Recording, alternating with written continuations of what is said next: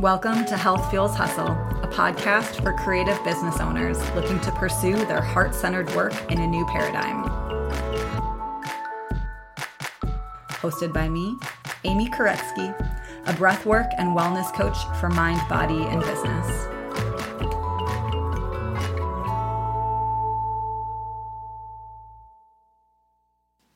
Hey y'all, I'm back. Today we've got a newsletter that was originally published on February 16th, 2021, about 4 or 5 weeks or so after I had major neck surgery. And it's called, Even If Our Situation Doesn't Change, Our Feelings Will. I've been thinking about the permanence or impermanence of things lately. I've been thinking about it a lot lately, mostly because I've had an unusually large amount of time to think lately. A large amount of time to do nothing but think. Since surgery, I've been limited by how much time I can be on the computer, at least the typing, mousing portion of being on a computer.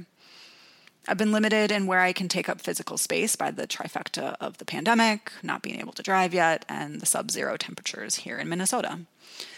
And I've been limited in my leisure activities because of any use of my right arm for more than an hour leads to significant discomfort and wipes me out for the rest of the day. So no more knitting, coloring, or crafting for me right now. And the other day, as I was laying on the ground and stretching and doing my PT therapy, my mind went to the place it goes all too easily as of late. The thought, worry, fear that this is never going to change. This being a post-operative issue with my right arm, which happens to be my dominant arm. This being pain, discomfort, and limited range of motion. This being my arm's limitations not only in use and function, but also in stamina and endurance. And this being my body's way of putting boundaries on my workload in a way that I was never able to do with willpower alone. This trail of thoughts often leads me to a scary place, one that's full of worst-case scenarios and catastrophizing thoughts. But most of those thoughts are in my brain, and they're my brain's way of bypassing my own pain, my sadness, and my grief around this whole experience. It's my way of skipping the hurt of the moment and going right to the plan of fixing it. So the other day when I was laying on the floor, I started to let the slow stream of silent tears fall. I let the pain and the sadness and the grief of where I was all be present in their fullness. I let my heart break, not just for the future that might not ever be, but for the present that hurts a lot just as it is. And because I'm no stranger to disappointment, struggle, or pain when it comes to my health or my body, a wiser part of me shared a message. It said that even if the situation never changes, my feelings about it eventually will. And almost immediately as the thought dropped into my consciousness, a new song started on my Spotify playlist. It was a slow instrumental tune with a sweet addition of a theremin. If you don't know, a theremin is an electronic musical instrument played without physical touch, and I'll put an amazing performance in the show notes. But I was instantly transported to another place and time.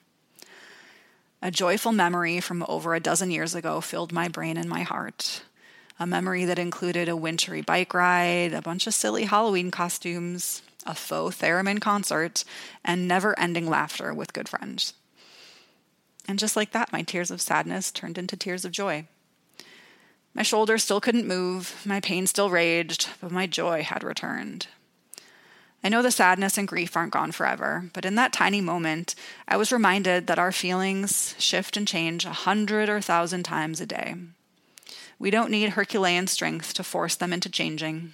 All we need to do is leave room for tiny openings where small moments of joy can sneak in.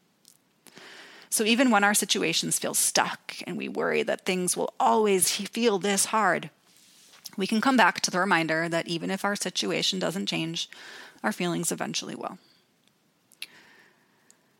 So I have a journaling prompt for you today. Towards the start of my recovery, when everything felt impossible, I would return to the following question over and over to help me find a bit of spaciousness and ease. Shout out to my dear one, Nicole Antoinette, for inspiring the question. May this journaling prompt even offer the tiniest bit of relief for you as well when things start to feel hard. Here it is.